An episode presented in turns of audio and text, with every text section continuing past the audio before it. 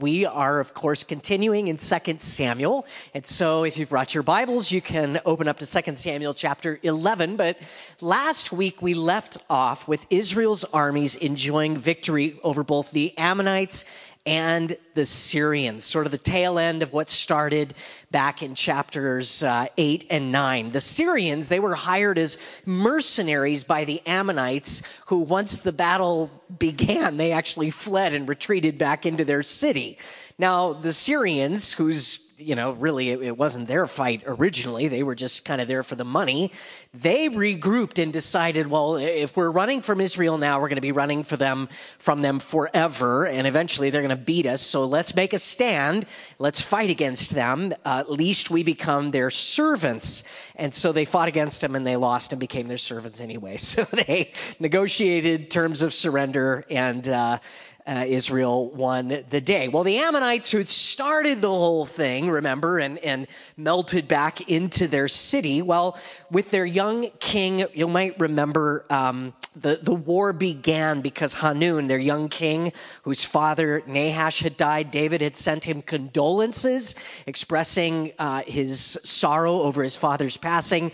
And he didn't believe David's intentions and uh, insulted him in a pretty radical way. Well, that started the whole thing. Verse 14 after they'd retreated, we read in chapter 10, so Dave, Joab, excuse me, returned from the people of Ammon and went to Jerusalem. So the very ones that Israel went to war with to begin with, that war is paused. Syria's done with, the Ammonites are back in their city, and you might say Israel is waiting for a more opportune moment, which has now come in chapter 11.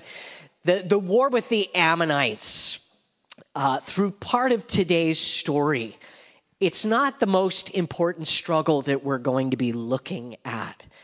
That fight is actually found within King David himself, who, rather than going with the armies to fight the Ammonites, stays at home at the palace. David was idle when he should have been active, resting when he should have been fighting. And it'll cost him and his family, as well as the nation, dearly. David, certainly an imperfect man, has been for us in large part up until this moment an example of faith in God, uh, leadership, and humility, a man after God's own heart. Here in chapter 11, he departs. He gets sloppy, you might say. This season in David's life, it's a warning to all of us. Today, as we look at 2 Samuel chapter 11, our message is titled Take Heed Where You Stand. And, and we derive that from Paul's letter to the Corinthians, his first letter, chapter 10, verse 12. He writes, Therefore, let him who thinks he stands take heed lest he fall.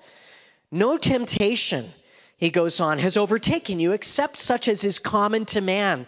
But God is faithful, who will not allow you to be tempted beyond what you are able, but with the temptation will also make the way of escape that you may be able to bear it. What's the greatest danger? What puts you and I most at risk in our walk of faith? Well, as we just read, I think it's thinking that we could never fall that it could never happen to us. Be careful with that attitude, as Paul says that a fall is not far behind. Humility is the best guard against stumbling. David will find in his success and achievement compromised, which in combination with temptation resulted in grave sin. We have a lot of misconceptions about the temptations, the pressures, and the trials that we endure, that, that, we bear up under. We imagine and tell ourselves that our situation is exceptional. And I would venture to say that every single one of us have been up against something where we've played out that line in our minds that, that no one else understands. No one else has been through this or experienced it. I'm, I'm the exception. And for that reason, we excuse and we justify our disobedience. But Paul here writes that the temptation that we encounter, the pressure and the circumstances, they're actually common to man. There's almost 8 billion people on the planet today. You and I are not the only ones. The, the promise in this chapter is that God will provide a way of escape, preventing us from having to give up or give in. That is a promise. He always will. Our problem is having the patience, the faith, the discernment, and the discipline to take that way when God provides it. Well, this morning we're going to begin by looking at the first five verses. Let's pray and we'll see where things are going. Father, as we open your word this morning, as we examine it once again, the life of David, God, and we look for lessons from that time in our lives today, this morning. God, I pray that you, by your Holy Spirit, would cause the sword of your Spirit, God, to separate, Father, between fact and fiction in our lives, between what's false and what's real. God, that we would have the sensitivity to respond to conviction. Lord, to receive where you would correct us, where you would bring warning. God, where you would move us closer to your heart. We pray that, Father, you would use your word to bring light, to illuminate our path, God, the path that you want us to be on. Lord, we might be far away from or, or straying from or, or tempted to separate ourselves from. God, that you'd bring us back. Father, we pray that you would speak and minister to us this morning. In Jesus' name, amen. Well, in looking at verses one through five, our first point this morning is the danger of staying. Verse one, we could have also said the danger of straying, but, but quite literally it's staying. Verse one, it happened in the spring of the year at the time when kings go out to battle that David sent Joab and his servants with him and all Israel, and they destroyed the people of Ammon and besieged Rabbah. But David remained at Jerusalem. Then it happened one evening that David arose from his bed and walked on the roof of the king's house, and from the roof he saw a woman bathing, and the woman was very beautiful to behold. Time had passed since the events took place that we studied last week. It's now the spring. And as verse 1 tells us, it's that time when kings go out to war. Evidently, a, a, season more conducive to being on the battlefield. Not too hot, not rainy, sort of just right. The battle is going well under David's, excuse me, under Joab's leadership. We read that the uh, people of Ammon, they were destroyed. And this city, Rabbah, where they were centralized, was besieged. That is uh, east of the Jordan River within the territory of the Ammonites. But David, we read, remained at Jerusalem. He stayed there. He'd sent Joab to lead the armies of Israel. Now, last week we read that he'd done the same thing, that he later joined the fight and led Israel to victory over the Syrians. There can be legitimate reasons for a king to send his generals on his behalf, his commanders in his stead. Some people, some leaders don't know how to rest. They, they got to be in charge of and in front of and involved in everything. They feel they have to lead and, and, and do that constantly. And, and that's not healthy. But there are times when someone staying at home uh, isn't about rest or delegating. It's about something else.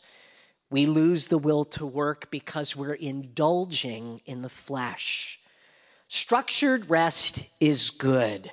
Aimless downtime is dangerous. I remember in high school, I used to complain to my, my US history teacher that he would give us too much homework, and he did. He piled it on.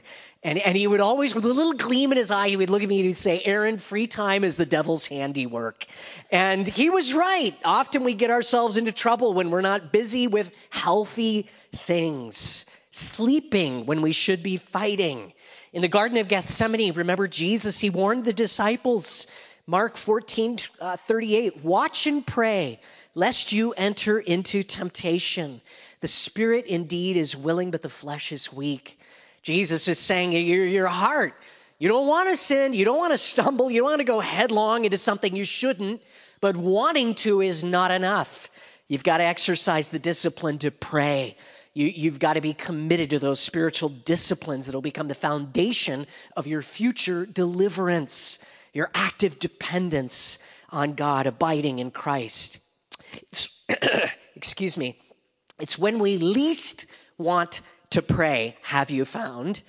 It's when we least want to exercise spiritual disciplines that we most need to, because that's when our enemy attacks, when we're tired and discouraged, unprepared spiritually. He's patient.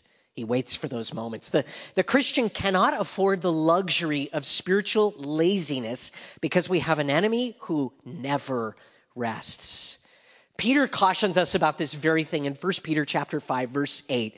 Be sober, be vigilant because your adversary the devil, he walks about like a roaring lion seeking whom he may devour. He's looking, he's watching. So while Israel's armies are fighting the enemy, David is surrendering to his. Verse 2 Then it happened one evening that David arose from his bed and walked on the roof of the king's house. And from the roof, he saw a woman bathing, and the woman was very beautiful to behold. David was restless, he couldn't sleep. So he decided to take a walk on the palace's rooftop patio where he could view the city, but there below, near enough to see clearly, maybe lit by candles or torch, uh, was a woman bathing. What could David have done? He could have walked away. He could have sent messengers to insist that the woman better conceal her bathing routine. Uh, he could have called for Nathan or Gad, those men who had been prophets and spiritual leaders in his life. He, he could have invited some accountability. But sadly, this was not a disciplined area in David's life. Though David had been careful about certain aspects of following the law of God and specifically instructions to kings found in Deuteronomy chapter 17, he'd failed to maintain just one wife. He had several at this point, seven actually, the Bible records up uh, uh, until this moment. But Deuteronomy 17, verse 7 reads, Neither shall he multiply wives for himself, that is, the king lest his heart turn away. That's kind of funny because you can read that and think, well, why would, why would multiple wives cause a man's heart to turn away from God? Lust unchecked will drive a wedge between our heart and God. It'll bring damage and hurt that we never imagined. Alan Redpath, he wrote of this quote, As I think of what happened, speaking of this incident with David, of this I am sure that it did not happen all at once. This matter of Bathsheba was simply the climax of something that had been going on in his life for 20 years. David added wife after wife, and, and maybe thinking that somehow more wives would satiate his lust. The reality is that when you feed something like that in your life, it doesn't satisfy the desire, it only stirs a craving for more. It's like drinking salt water. It doesn't satisfy. David, he flirted with sin and then became increasingly comfortable with it until he reached the point of boldly crossing lines that he in earlier days would have never considered. And so we find him wandering the palace at night, staring, lusting, leering, and beginning to choose to sin in a way that would bring untold devastation and pain into his life. Where do we wander, you and I? What roofs are we prone to walk on? You're having a hard time in your marriage and you go to the gym during a, a time and on a day when you figure out there's someone there that you're attracted to. Or you start messaging someone from high school or college, sort of innocently, but really looking to see an old flame rekindled. Maybe you struggle with same sex attraction. You're lonely and you figure a visit to a gay bar or somewhere known to be a popular hangout might help to ease the pain. You're scrolling on the internet and start wandering toward areas where you know you're going to find porn. It doesn't have to be sexual, though, does it? You've been clean for six months, but decide to hang out near the liquor store where you used to hit up.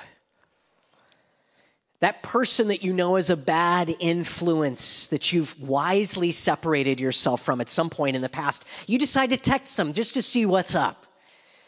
Maybe you seek out a friend that's a, a bad influence, a gossip, unhealthy, or toxic for you. Maybe you make that connection that the Lord, by His Spirit, told you to sever. You're setting yourself up for a fall. Maybe a lot bigger one than you think. David had no idea where this was going to go. He was only focused on the moment. And that's how Satan lures us. He blinds us effectively to the cascading consequences that may come the devastation, the hurt, the pain that will linger for months and years and decades and possibly beyond our own lives, even.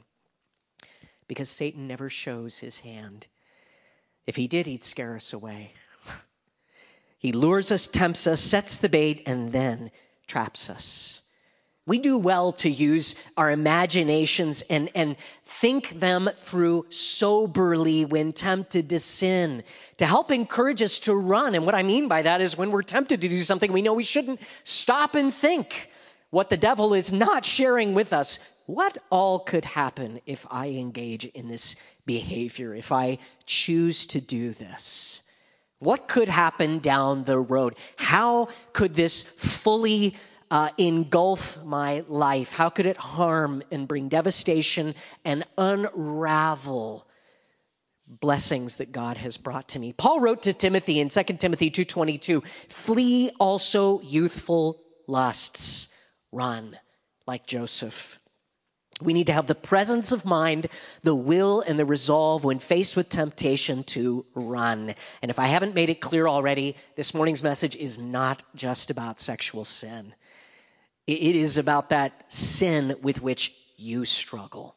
It's, it's about that thing in your life that you have excused, that thing that the Spirit of God has tried and is still desiring to see you liberated from. It's robbing you of spiritual power, it's grieving the Spirit of God, and, and its impact is only going to grow I like this quote from Mark Twain. He writes There are several good protections against temptation, but the surest is cowardice.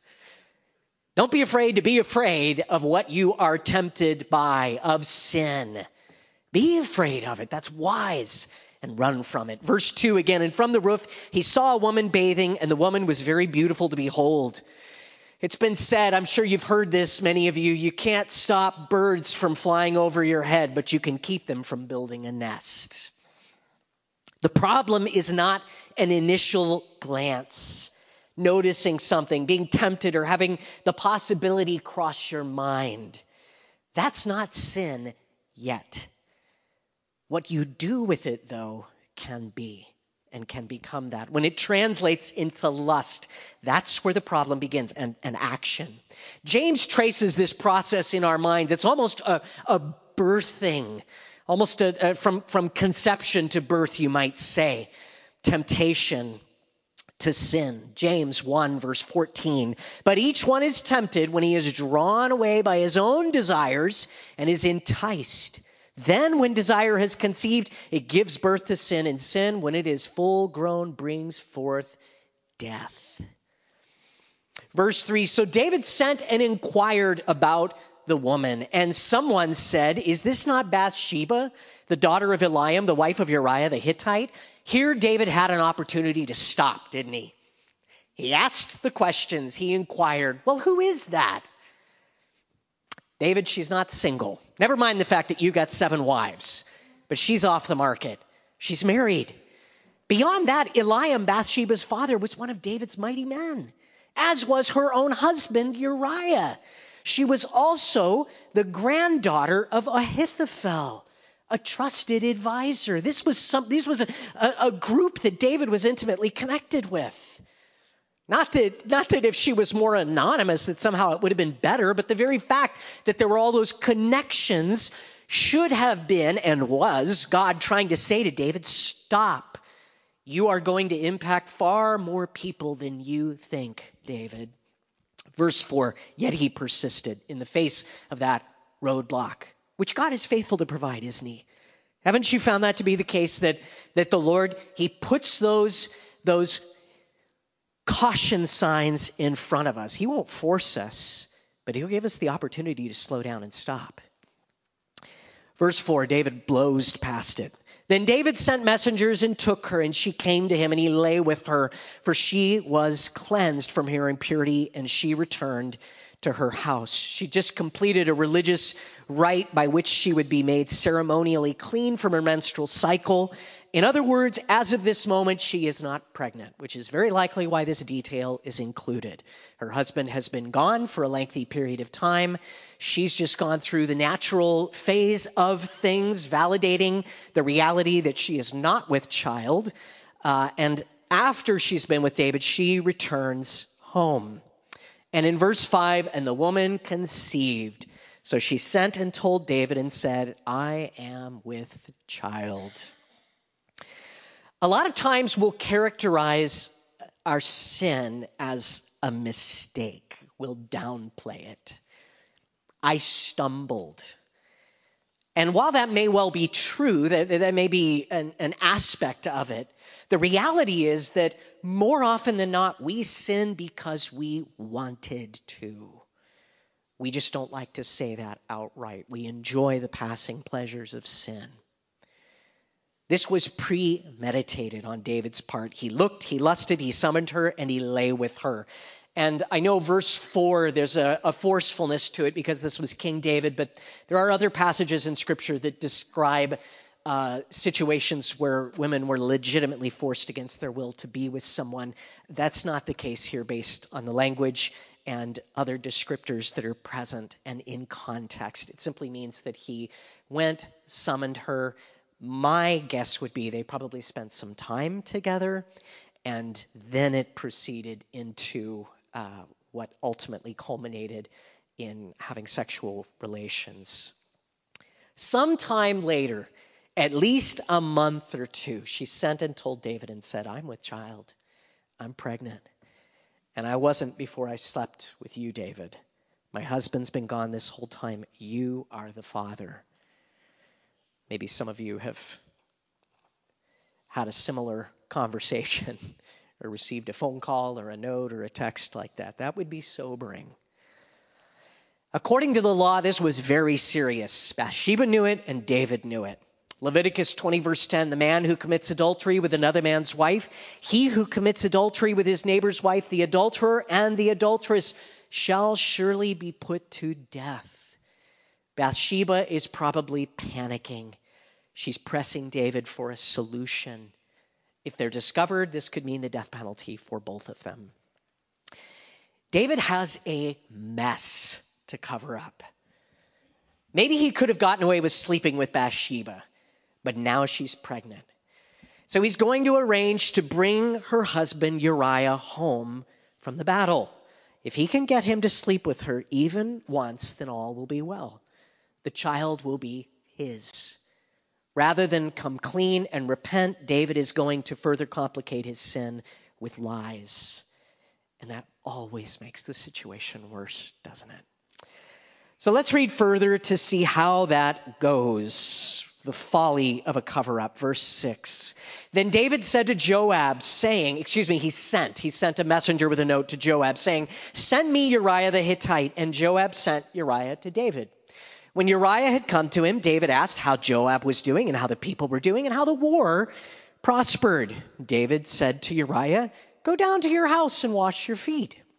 So Uriah departed from the king's house, and a gift of food from the king followed him. Little Harry and David's basket with a bottle of wine or something. David says, While you're here, you know, he's, he's come up under the pretense of maybe bringing intelligence from the front lines. Why don't you take a gift down to your house and, and enjoy yourself? You've, you know, been so good to bring me an update. Verse 9 But Uriah slept at the door of the king's house with all the servants of his Lord and did not go to his house.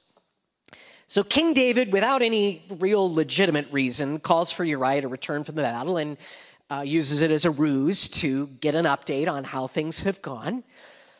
Uriah probably was scratching his head a little bit, wondering why the king had asked him to return and was then asking him these questions. And of course, the point was to encourage him to stay, that he would be able to spend time with his wife, and that they would sleep together. If Uriah did that, the pregnancy would then be covered up as his own child, and all would be well. But as we read, despite being encouraged by the king to return home with gifts, Uriah wouldn't.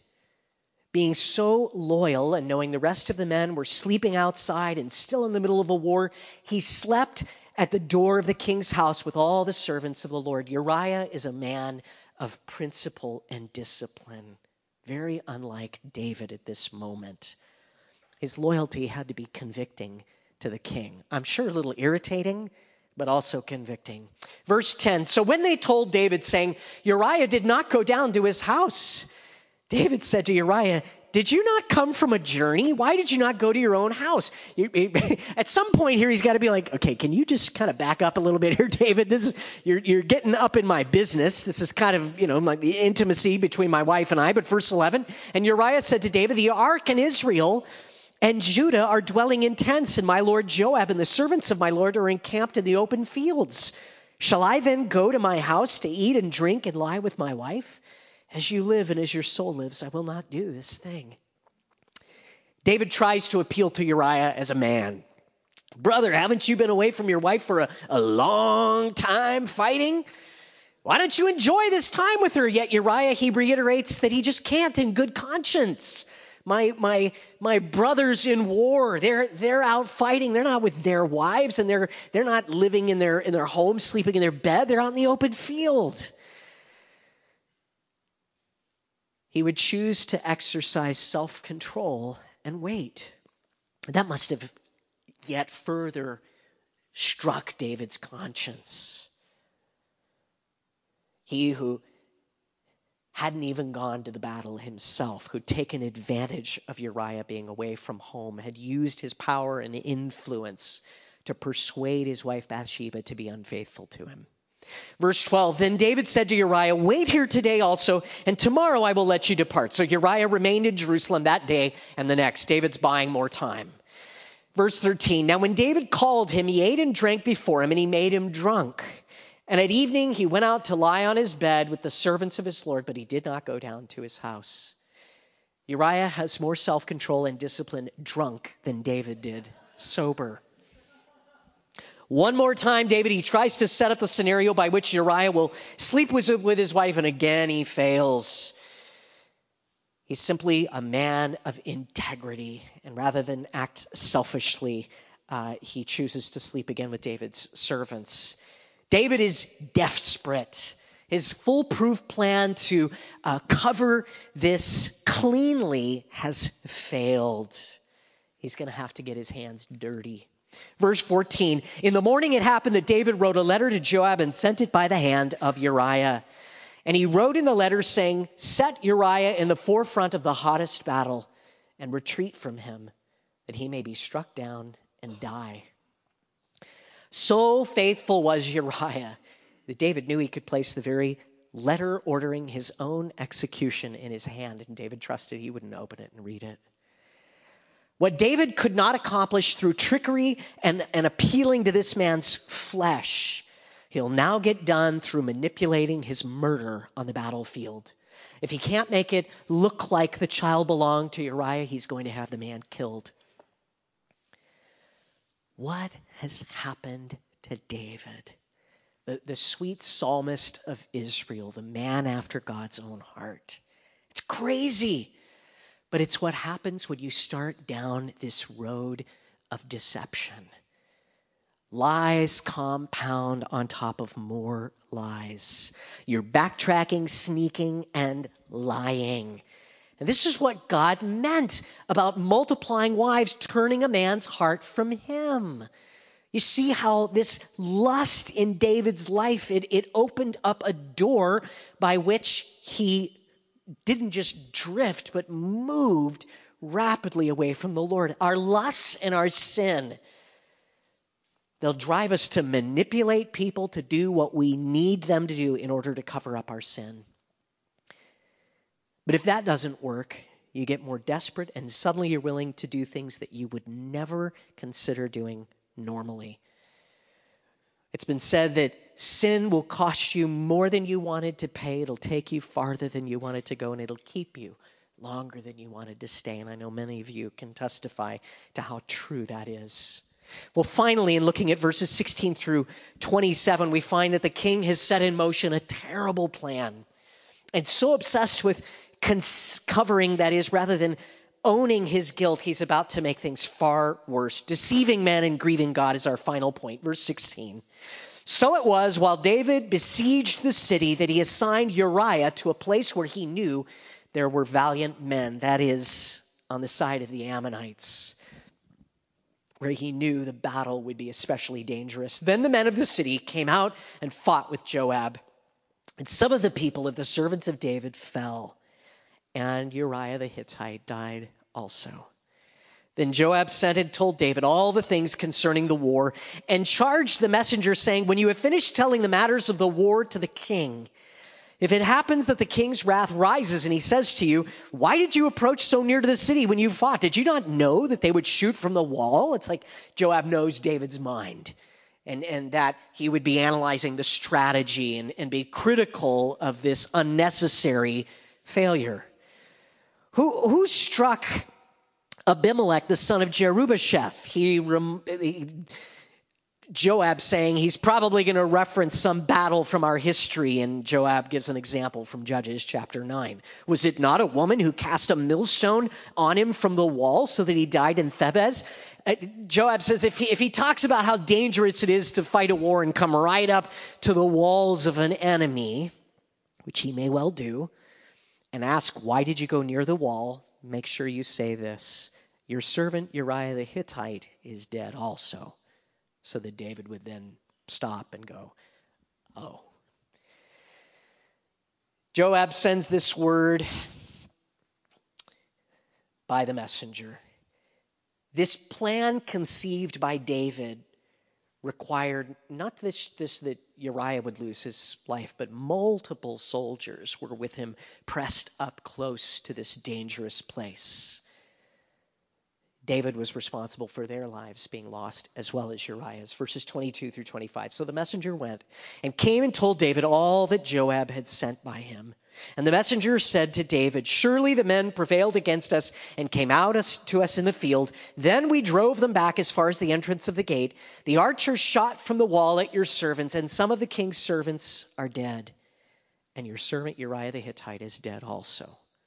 Then David said to the messenger, Thus you shall say to Joab, Do not let this thing displease you, for the sword devours one as well as another. Strengthen your attack against the city and overthrow it so encouraged him. Wow. David replies to this messenger, Well, Joab, these things happen. Don't feel bad. Men die in war after all. Keep a stiff upper lip and let's finish the job. That's David's response. He's kind of wiping his brow, going, That was a close one. Got a little messier than I thought it would have to, but at least that's dealt with. Verse 26 When the wife of Uriah heard that Uriah, her husband, was dead, she mourned for her husband. Verse 27 And when her mourning was over, David sent and brought her to his house, and she became his wife and bore him a son. But the thing that David had done displeased the Lord. And so Bathsheba learns that her husband is dead, and she grieves for him, even though she's probably a little bit relieved or a lot. David also is relieved, but burdened by guilt because shame is not so easily removed. It, it covered and would all but suffocate both of them in the coming months. They knew that however well they covered this secret of their relationship and this child, God knew. We'll deal with that more next week. David then waited some amount of time. We're not told how long, but he brought her into his home as his own bride, his eighth wife. Maybe because some knew that Uriah had been home recently and stayed for a few days, they would assume that she was pregnant with his child. David would actually now appear the hero. Uriah has died on the battlefield, and the king, understanding that this pregnant widow has been left behind, has brought her into his household. Verse 27 But the thing that David had done displeased the Lord. And that displeasure would take from David any peace and leave him wrestling under a weight of condemnation. He'd write of this time in Psalm 32, verse 3 When I kept silent, my bones grew old through my groaning all day long. For day and night your hand was heavy upon me. My vitality was turned into the drought of summer.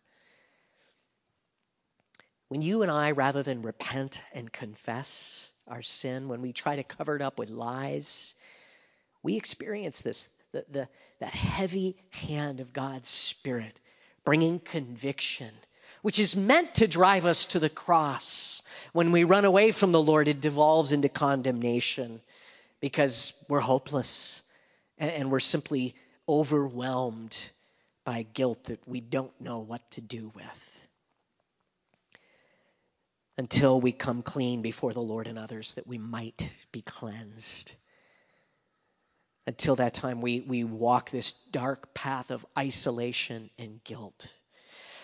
David's choices, his path that leads to this chapter in his life, are a warning to you and I that we would take heed to ourselves, to pay attention to our lives lest we fall. Temptation, it's common to all of us. Stumbling and falling, though, don't have to be. God promises to provide a way of escape. The question is will we take it? Will we grab hold of the opportunity that God gives us? When, when our conscience is pricked to, to say, no, no, no, don't, don't take that off ramp, keep driving. Don't respond to that. Don't unblock that number. Don't go back to that place. Don't reconnect with that person. Don't expose yourself again to that material, to that substance. We have that moment to choose. Should I pick up the phone and call somebody who can pray for me? It's, it's a this night of the week. I know there's something happening that's positive, that, that that's spiritual. I should go there. I, I should just go and knock on the person's front door that I know can help me. I've told people that before. I've said, I would rather you just come to my house and knock on the door and say, Aaron, would you pray for me, than do that thing again. We, we need to have that kind of a desperation that's willing to take the way of escape instead of coming up for excuses and explaining it away and say, well, I had no choice. There's always a choice. We say, well, it, just, it was more than I could handle. That's why 1 Corinthians 10 says everything that it does. We mistakenly sometimes will will say, well, God won't give you more than he can handle. Yes, he will. He will allow more than you can handle. It happens all the time. We're, we're supposed to depend on the Lord. We can't handle any of it. I, I encounter tons of things where I go, Lord, I cannot handle this. But he said, I'll provide a way of escape. Of course you can't, it's too much. You've got to depend on me. You, have got to, you've got to flee temptation. You, you've got to, rather than be overwhelmed by stress and anxiety, you've got to be anxious for nothing, but in all things, by prayer and supplication. You got to seek me, you got to pray so that you can experience the peace of God that passes understanding.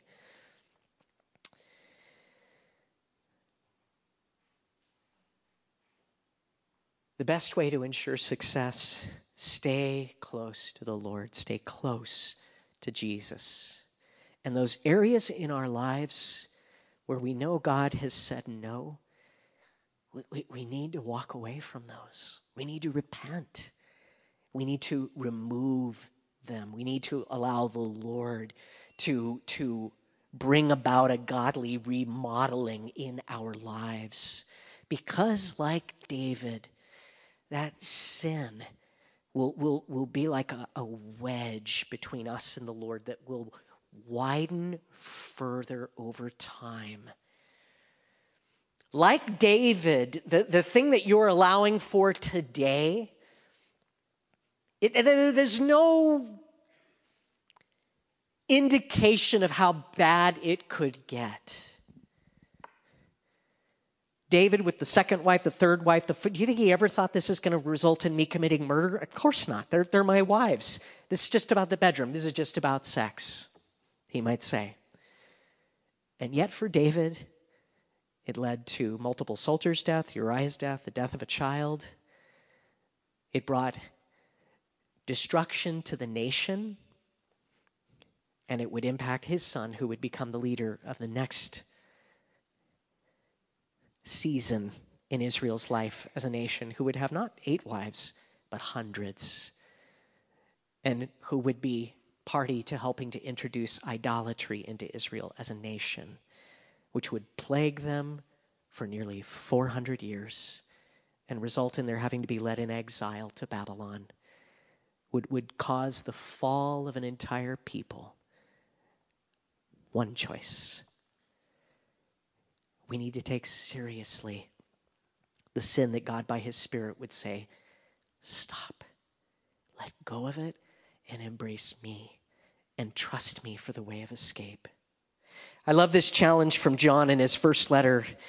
1 John chapter 1 verse 7 but if we walk in the light as he is in the light we have fellowship with one another, and the blood of Jesus Christ, his son, cleanses us from all sin. As dark as this chapter is, and, and when we get to chapter 12, there's hope there. As we were worshiping this morning, I thought, you know, Second Samuel chapters 11 and 12, they're a little bit like Romans 7 and 8. I think it was Charles Spurgeon who said that, that when we're in Romans 7, we need to flee to the, to the eighth chapter, where there is therefore now no condemnation for those who are in Christ Jesus. And we'll get there. That's when we find David finally coming back into the light. In the light is where we find grace and strength to walk nearest to our Lord. There is the power to resist temptation and sin. In that place, we have both the awareness and the strength to take the way of escape that the Father so mercifully provides, and He always does. I appreciate these words from that 19th century preacher, Charles Spurgeon. He wrote, What settings are in you? Excuse me, what settings are you in when you fall? What settings, what surroundings are you in when you fall? Avoid them. What props do you have that support your sin? Eliminate them. What people are you usually with? Avoid them.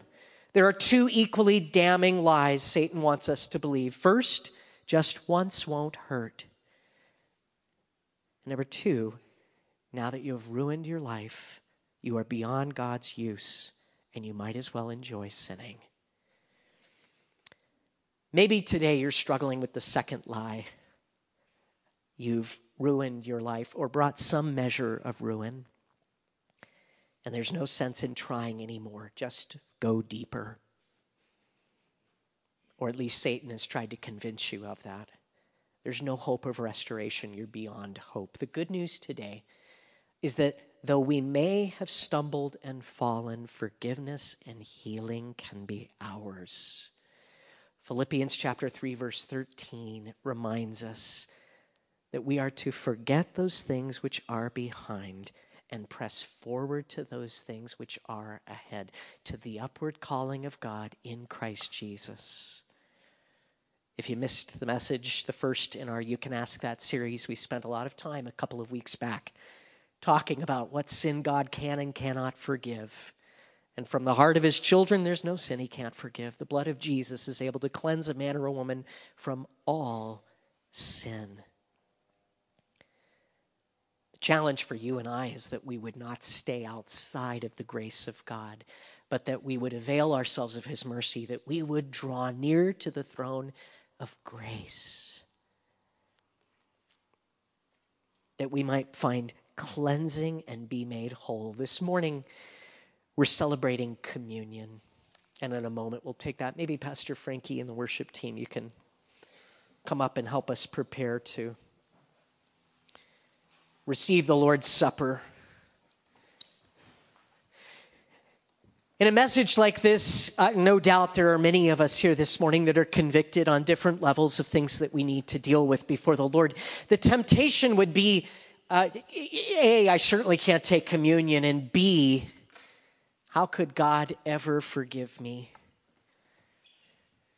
I, am just going to kind of slip back out the same way I came in. I'm, I'm going to keep that distance between God and I.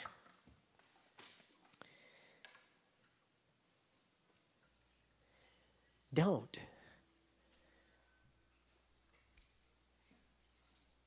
The heart of God is that you and I would experience the same restoration that the Apostle Peter experienced. Think, think about the trajectory of that disciple. So proud, so strong in what he thought he knew. And Jesus mercifully had to tell him, Peter,